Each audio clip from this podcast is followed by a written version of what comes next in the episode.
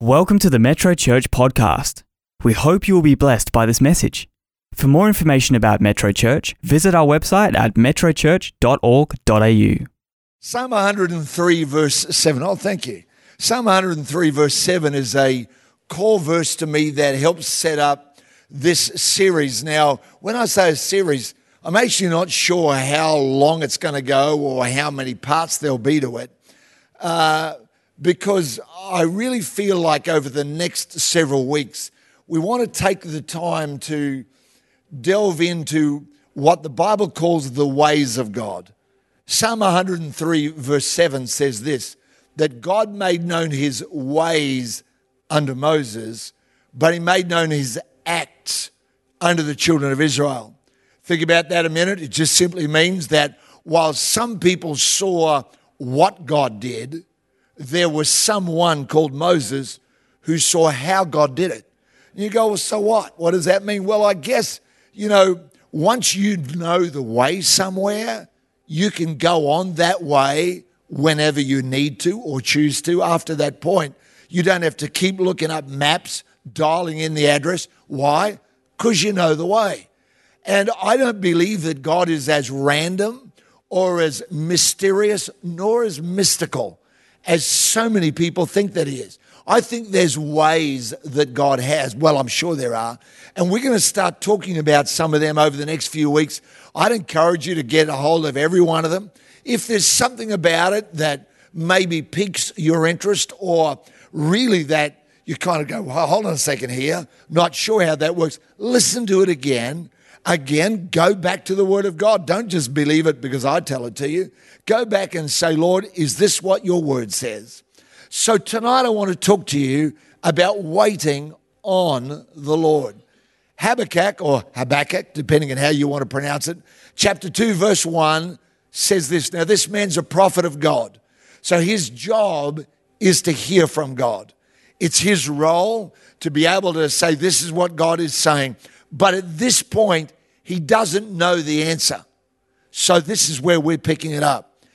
Habakkuk says this I will stand my watch, set myself on the rampart, and watch to see what he will say to me and what I will answer when I'm corrected. Then the Lord answered me and said this Write the vision, make it plain on tablets, that he may run who reads it. For the vision is yet for an appointed time, but at the end it will speak and not lie. Though it tarries, wait for it, because it will surely come, it won't tarry. I will stand on the ramparts, on the wall, that is, and I'm going to see what God's going to say. When it comes to vision, waiting is often required. I know that tonight I'm speaking to many of you that have got a vision or a dream in your heart, but you say, What do I do next? What's step two? Nothing seems to be happening. Many people are waiting for, but they're not waiting on. Waiting for is where I'm waiting for God to move, I'm waiting for God to act. Isaiah chapter 40, verse 31 is a verse that I remember learning as a reasonably new Christian. It says this Those that wait upon the Lord shall renew their strength. They shall mount up with wings as eagles. They shall run and not be weary. They shall walk and not faint. It's a great verse that says, to wait on the Lord. Those that wait upon the Lord shall renew. It's interesting that the word renew there in the Hebrew is a word kolaf. It is, I'm not sure how you pronounce it exactly, but I know that's what the word is. And it literally means to exchange. In other words, when I start waiting on the Lord, it's more than just I'm waiting for a circumstance to change. It's more than I'm waiting for God to act. It means this that when I do that, there is a divine exchange that's going on on the inside of me.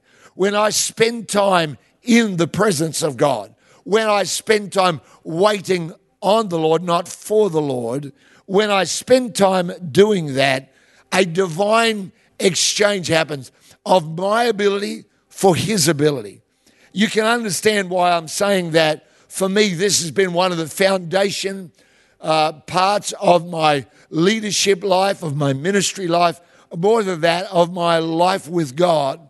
Because in our fast paced world, one of the things we like to do the least is to wait. Think about it. I remember when we first got a computer and there was a dial up modem.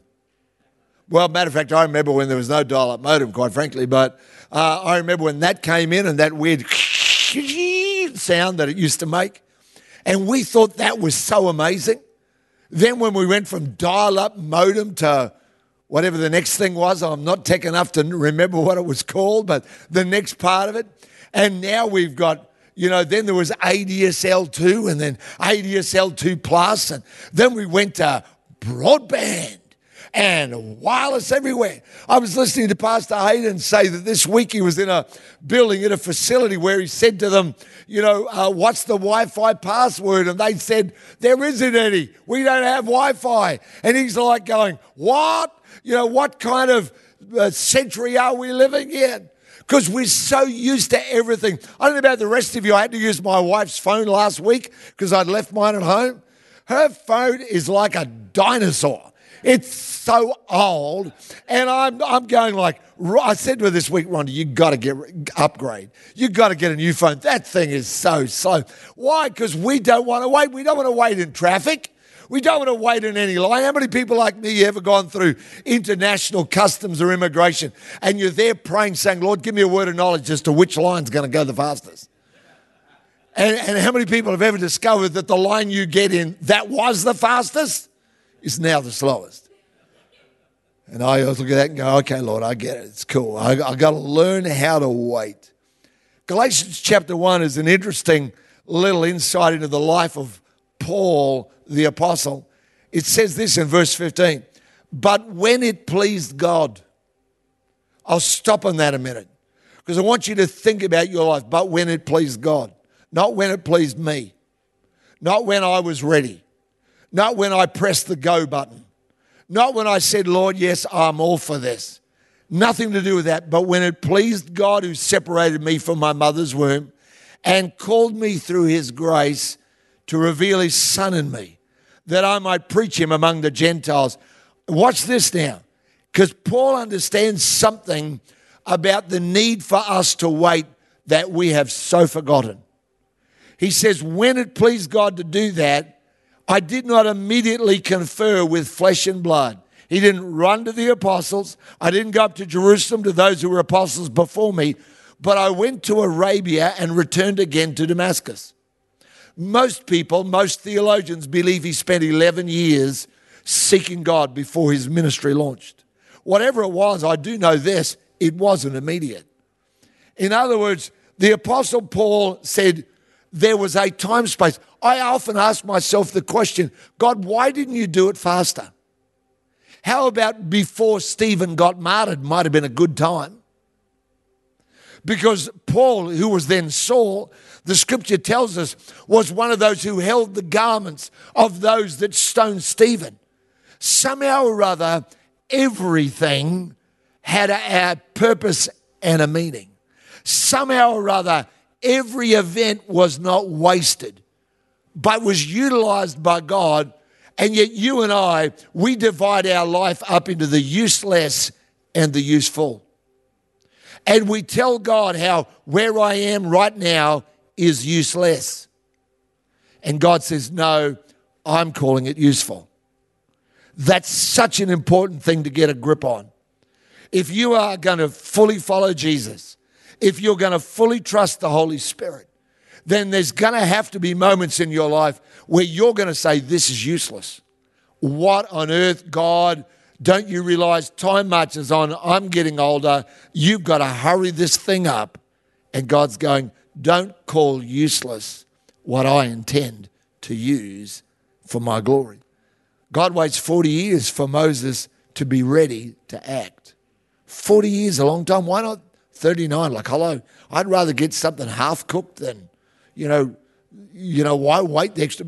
Anybody like me when you bake a cake? I'm, you know, it says 40 minutes. I'm checking it at 39. I got that skewer out there going and, and uh, I baked something the other night. I can't remember exactly what it was, but I remember going and, and at the time appointed, it wasn't ready. You know, well, I don't get the cake out and go, well, too bad. I've waited the time. That's it. And put it in front of my guests and say, here, eat raw cake. Have raw dessert. I don't do that. Why? Because it's ready when it's ready. Listen to me tonight. I know the Holy Spirit is speaking to people that are a part of this service. It's ready when it's ready. That is a word from God for somebody who's a part of this service. It's ready when it's ready. And if it's not ready, then it's not ready.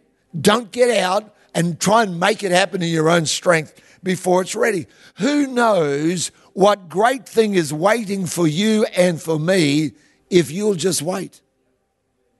Oh, look, I, I got to tell you, there isn't one part of my personality or of my natural self that likes what I'm preaching.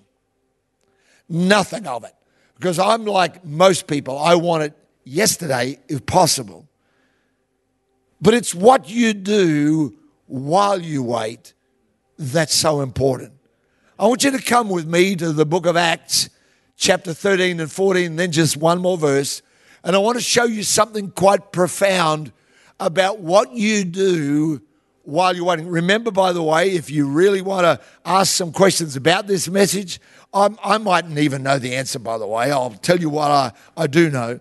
But you can go to that text number 0439 134 If you're within Australia, if you're outside of Australia, go to info at metrochurch.org.au and one of our team is going to be sending me those at the end of the message and I'll do my best to answer them fairly briefly. But let's go to the book of Acts, chapter 1.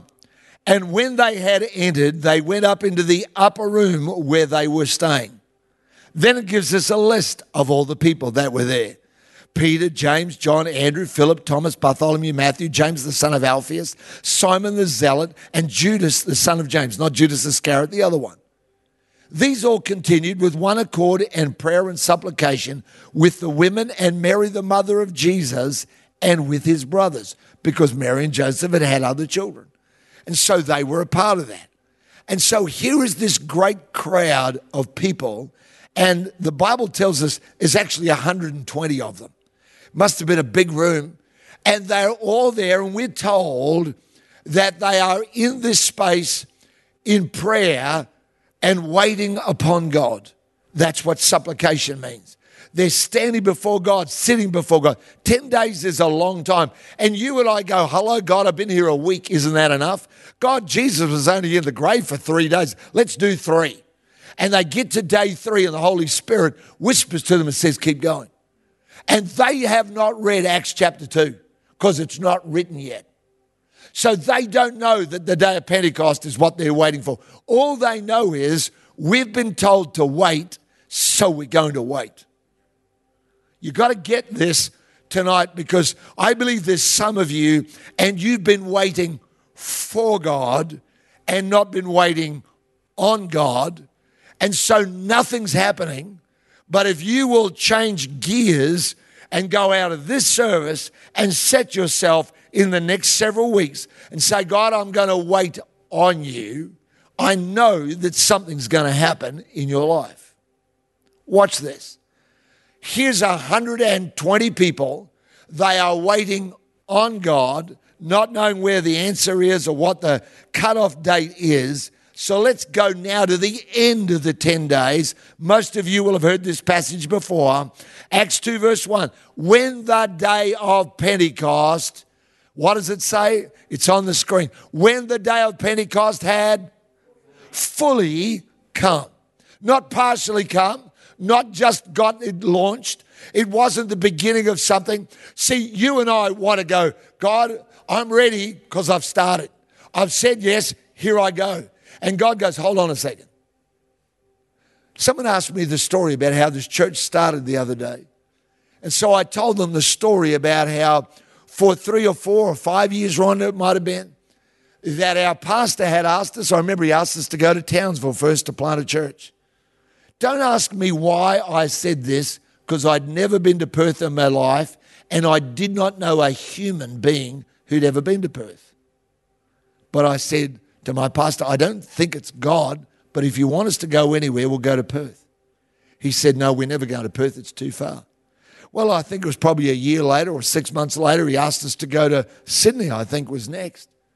And again, I prayed about it. I said, Look, I don't feel like it's God, but I'll go if you tell me to. But if you want us to go somewhere, we'll go to Perth. No, we're never going to Perth. Well, six months or a year later, it was Melbourne. I want you to go to Melbourne. And I prayed about it. Said, Look, I don't feel like it's God, but if you tell us to go, we'll go. But if you want us to go anywhere, we're going to go to Perth. No, we're never going to Perth, too far. In those days, you couldn't even fly direct here from Brisbane. Well, about a year or so later, we'd had two days of intense meetings of leaders. And at 11 p.m., I remember it so clear, I can tell you the building we were in. And he turned to the crowd that was there, the group of leaders, and said, And I'm going to be asking Geoff and Rhonda to go to Perth. The moment he said it, I knew that we were going to go. We just built a home, just been in it less than two years, hadn't finished all the work on it. And yet it was the right time. And so we immediately put our house on the market. Within three months, we'd taken our young family, we'd packed up everything, and we'd moved to a place where we still didn't know anybody. You go, why, why are you telling me that story? Because, see, some of us, we don't want to wait until when the day of Pentecost had fully come. It's when it's fully come. I'm not saying, you know, just kind of blame God on delay. That's not actually what I'm talking about. It's what you do while you wait that really matters. When the day of Pentecost had fully come, watch this, they were all with one accord in one place. Why? Because while they were waiting, God was working. While they were waiting. When it says they were all in one accord in one place, how many of you know the disciples were never in one accord? Go read the Gospels. They were never in one accord. Uh, James and John, uh, the sons of Zebedee, you know, who got their mother to go and ask Jesus, you know, please look after my sons, give them the favorite spot at your right hand when you come into your kingdom. That is not a sign of unity. All right? Thomas, who goes, All right, I'll go up and die with you. Peter goes, No, don't go. That's not unity. Something took place in these 10 days that brought one accord in one place. And it strikes me this that why was there a 10 day wait? Because of this. When the day of Pentecost was fully come, they're all together in one accord in one place. And there came a sound from heaven as a rushing mighty wind that filled the whole place where they were sitting, and tongues of fire appeared on each one of them. They all began to speak in other tongues as the Holy Spirit gave them utterance. And then all the crowd that were there heard them speak, every man, it says about verse 4, in their own language. What was happening that they had to wait? I'll tell you. If they'd gone out at day one, there would have been no crowd.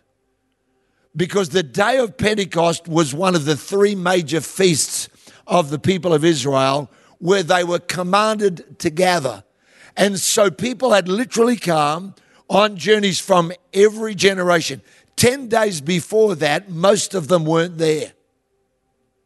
But on the 10th day, when the day of Pentecost had fully come, the crowd that's going to hear the gospel, that's going to say, uh, What should we do? And Peter stands up and says, Repent, every one of you, and, re- and be baptized and receive the gift of the Holy Spirit.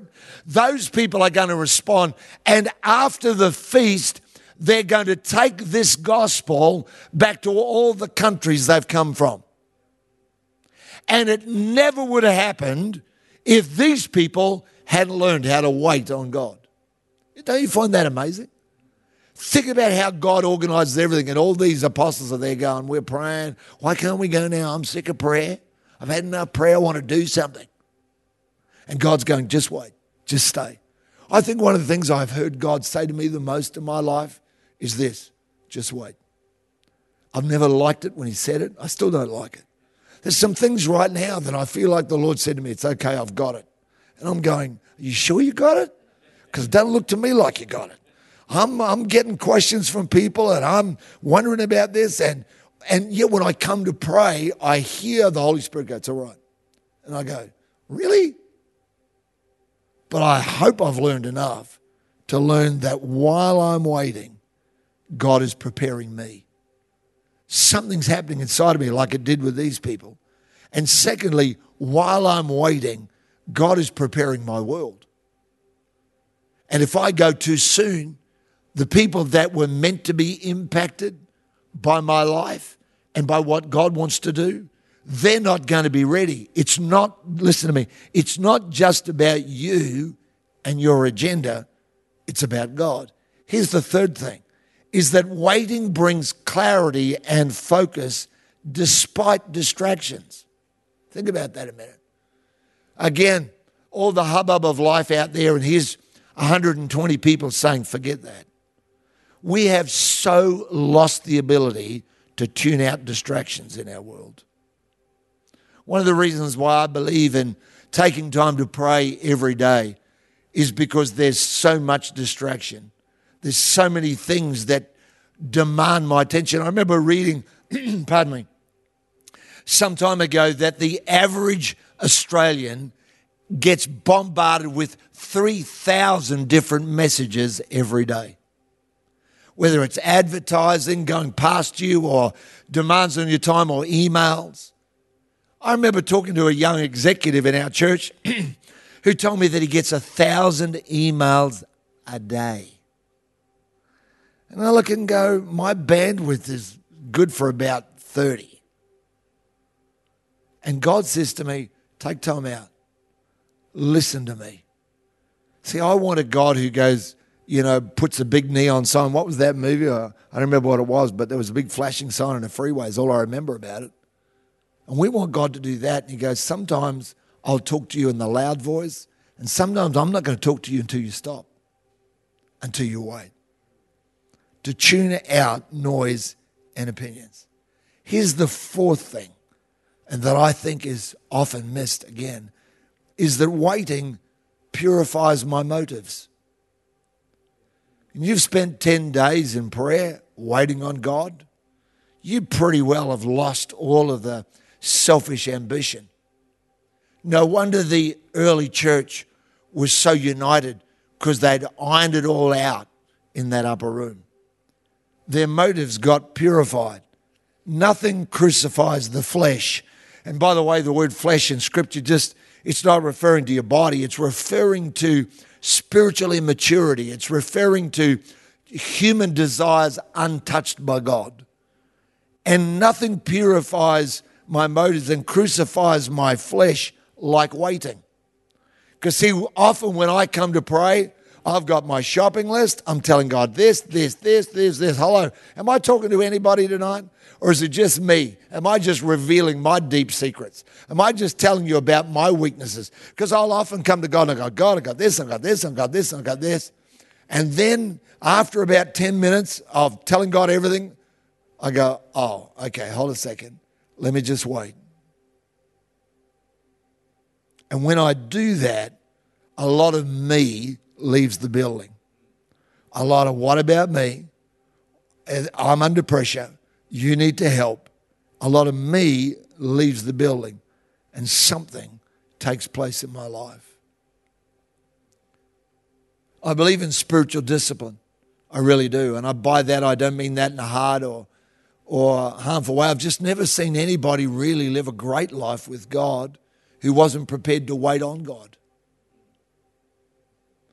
Maybe you're an older person here and you think, you know what, my best days are gone. But Moses, God waited for him until Moses was ready to wait on him. And he was 80 when God spoke to him. And the greatest triumphs of his entire life took place in the next 40 years. Think about that a minute. Are you prepared to take time to say, God, I'm not in charge of this and you're not my servant. I'm yours. So I'm here to wait. Here's the last one is that waiting affirms his lordship. Nothing says, I trust you, like being willing to wait.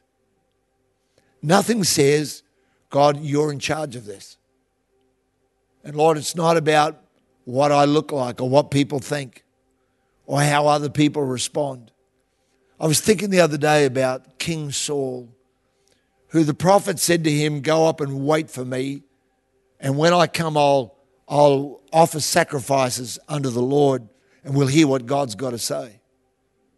And King Saul goes up there and he's anointed by God, by the way. He's chosen by God. There's no doubt about who he is and that God wanted him and chose him from amongst all the people of Israel. But he goes up there and somehow or other, well, actually, we're told exactly what happened. Because when the prophet comes back and says, What have you done? The king who was not allowed to offer the sacrifice, it was the prophet's job. And the prophet had told him to wait, but he couldn't wait because he said, You know what?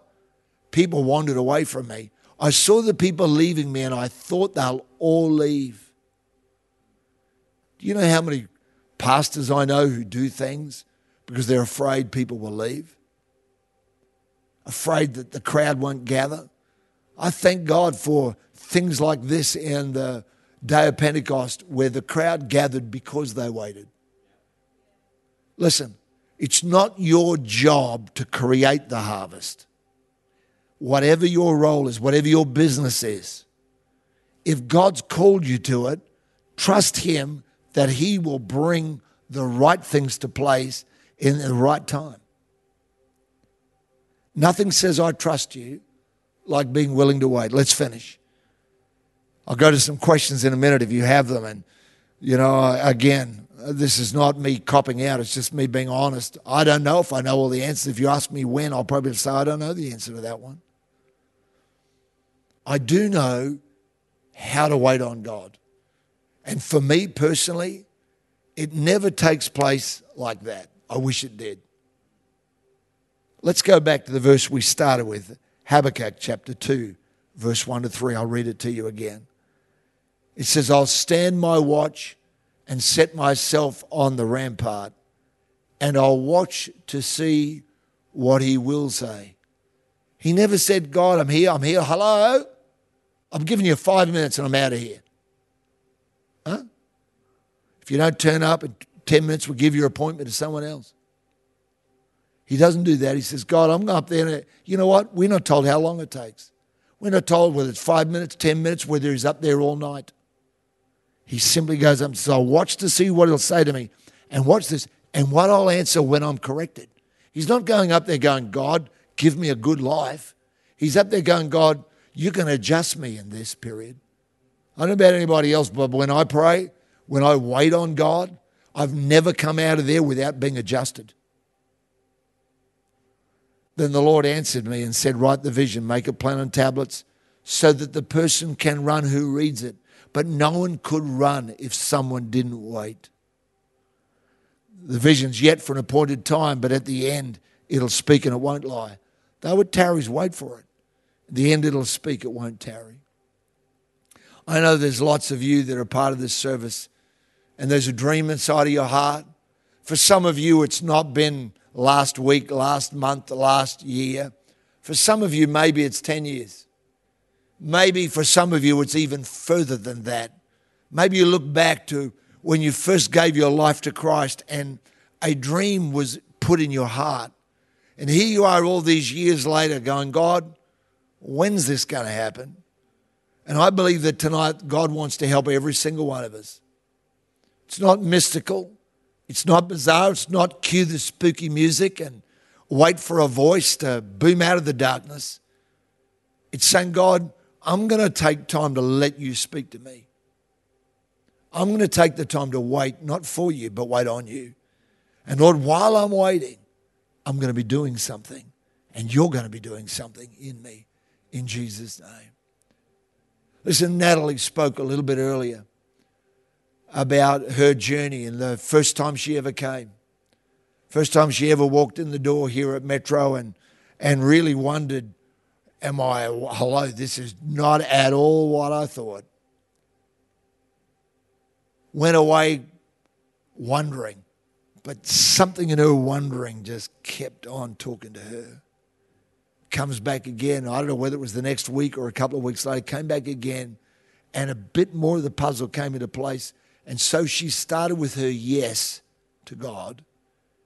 And now you see this woman of God being used of God in her business life, in her professional life, and in this place to lead you in worship. And I think all of that started with a yes. Every single person that calls Metro Church their home, it started with a yes. It's so powerful. I don't know who you are, I don't know what you were raised in. I don't know whether you're raised in a Christian home, no home, or another religion home, whatever home. I do know this that it can start with a yes. I don't know how good your life's been or how messed up it's been, but I do know this it can start with a yes. I don't know whether you've got lots of questions or you're absolutely certain, but I do know this it can start with a yes. Yes, text is how you begin 0488 826 392 if you're in Australia. If you're outside of Australia or you'd prefer to get the help via email, it's yes.metrochurch.org.au. I really love you to say a yes to Christ. But more than that, I'd love you too.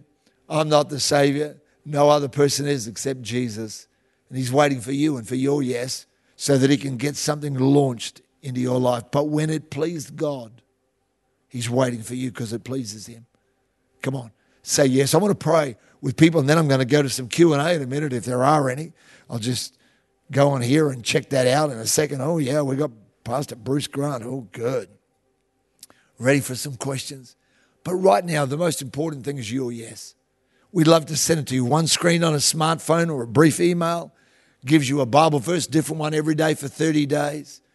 A prayer that you can make yours by praying it, and that prayer will become part of your journey. So many people have said to me, it's like God speaks to me every day through this. Why don't you do it? Let me pray. Heavenly Father, I thank you, Lord, that your love for us never stops, never wavers. There's never been a moment where you've second guessed the death of Christ, the gift of your Son for us. There's never been a moment where you wonder whether it was worthwhile. Because you love us, you love humanity. You don't love the good ones, you love everyone. You don't love the people of one race, you love every race. You don't love the people, Lord, that are trying to follow you, you love everybody. I pray for the people right now that are a part of this service that are going to say their yes to 0488 826 392 or yes.metrochurch.org.au. I pray, God, that this will be the greatest journey of their entire life. We commit them to you and pray for them. In Jesus' name, amen.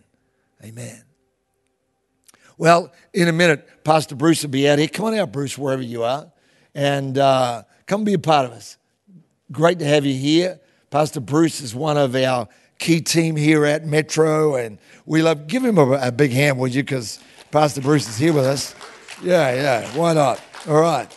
So, uh, Bruce, just one question so far. Got another one. Oh, have you? Oh, you got another one. All right, Yeah. we'll come to that. Let me go to the first one, and I'm going to get you to put me on a timer for the first time because you know I'm famous for long answers. We're talking minutes, aren't we? One minute. One minute. Yeah, let's Okay. try for it. You time me, all right? All right. Ready? Here's the question How do you cope and reset when you think you've missed a God opportunity or God moment and you hope there'll be another? Here's my answer God is never taken by surprise by our missteps. The scripture's full of people who started the journey. Think of Samson. Did God give him another opportunity? Absolutely. The Bible actually says that he had greater victory at his end than he had in all the time before. There was something in his surrender. Remember what John said this morning? A place of surrender. Am I going for the minute? So I would say to you this, whoever that person is, and there's probably many of you, I would say there is always more opportunity in God. God's not like people. People go, gave you one chance, you're finished. Not God. He's the God of the finished- second chance, the third chance, and the fourth and the fifth. Speaking of finished, Done. Next question. great. Okay. Uh, if you're waiting on God and believing for something, what is the balance in believing for a miracle but not knowing if what you are believing for is God's specific will for your life? Great question. Number one is what has the Word of God got to say? If the Bible says I can have it, then it's mine regardless of what anybody else in the universe says. Regardless of my background, if the Bible, I believe this, by the way. I believe if the Bible says it, I don't leave it to the theologians to argue. I, I was, I've been reading Second Timothy uh, this week, and sometimes, a couple of times there he says, avoid foolish questions. Because sometimes we get ourselves so knotted up with all the stuff rather than going, what does God say? If God says I can have it, I'm going to have it. And I go to that and believe that. And I pray saying, God, you said it. I don't need any more than that. If I told you I'd do it, like Bruce, I promised you some coffee beans a month ago. Do you know how many times I've remembered that I promised you? I bought a big bag and I said, I'm going to give you the extra. And then I had all these people over and I used them all up. But I never forgot I owe Bruce a bag of coffee beans. Why? Because if I said I'd do it, I'm going to do it. So this week, you get your bag of coffee beans. Great, but I don't want those ones because they're too old now. See, now that's the spirit we ought to come to God with. I'm not coming for second best. God, I'm not going to settle for just the leftovers. I want something great. Well done. Not Any more? Yes, we do. Oh, more. Yeah. One minute. Well, they're, they're, they are flowing in This here. is a first. This is fantastic. Okay. Ah, how do you know what's God's plan versus your plan? Simple. Uh, great question again, and uh, that's why I love this Q and A. And we're going to do this every night, I think, in these sessions at night, because I love hearing what you need to know. Maybe I didn't cover it. How do you know the difference between God's plan and your plan? Do what John talked about this morning. Come before God and say, God, you can do anything you want with my life. I believe that once I tell God, whatever you say, I tell him all the time, whatever you tell me, if I know it's you, I'll do it. Doesn't matter how difficult it is. Doesn't matter how radical it is. If I know it's you, that's my only caveat, Bruce. Is I don't just go off because a thought popped in my head and I go, oh, that might be God. I don't do what might be God. I say, God, you know how loud you need to speak, so I know it's you. But if I know it's you, I'll just do it. That's it. Now, you did allude to this during the message, but I think the fact that we've got this question, this person's after some real clarity and some Sure. practicalities. How do you keep moving forward while in the waiting period? Um, I, from again, these are all such great questions. For me, waiting on God in prayer is not doing nothing. I'm actually moving forward. There's a whole lot of things. Like every year, uh, we have in Metro Church what we call Destiny Offering, where over and above our regular giving, people get together and make a commitment for the following year. I think I'm right in saying this last 12 months, it was like nearly $400,000. It's not insignificant, it's huge, and that goes into some of the areas that otherwise we wouldn't be able to cover. But do you know, I never just go and say, here's a program, let's do this. I spend time with God praying over it and for it so that by the time I get up to talk about it, I know it's already happened, if that makes sense. That I and I, for me, it's partly praying. I've never set an amount, but it's partly just me getting into the place of going, God, I trust you. Mm. See, again, I'll just say it this way: a whole bunch of waiting on God is actually not about hastening the calendar. It's about changing you. While think about this, it, I've never heard anyone ever preach on it, but Acts one verse fourteen, and they were all together in one accord. I go, that had never happened in three and a half years of following Jesus, but it happened in ten days in the upper room. Well, here's one that's not sugar coated, and you, again, you just alluded to there with the waiting. What about when you are bone weary waiting, taking years and years? What happens when you are bone? Um, for 32 years, Bruce, since this church started, there are things that I think about almost every week that were prophesied to us, that God said were ours, and that we were meant to do, and that I still haven't seen come to pass. 32 years of waiting. I, I do a couple of things. One is I encourage myself that God has never forgotten and that time is not holding God prisoner. God's not captured by time, He stands above it. Time is His servant, not His master. And so I encourage myself. I realize that Moses was 80, so I've got a few years left to start. Abraham or Abram was 75 when God called him out. I'm still not there. So I've got time for that. And I just come back again and before God and go, God, you said this. I didn't make it up. Can I say this to all of us? A God given dream is not yours, it's yours to be responsible, to steward. If it came from God, it's His responsibility. You cannot be a Christian leader or a anything. Whether when I say Christian leader, maybe you're a Christian leader of business. All right, you can't really follow God in that if it's all about you and about you making it happen. You got to go. You know what? I heard this week about the guy who invented Duolingo.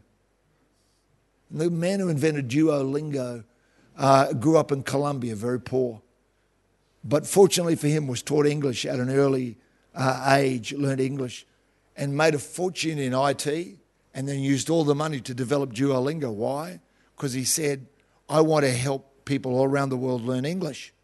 Because he said in Colombia, if you know English, you'll get twice the salary of someone who doesn't.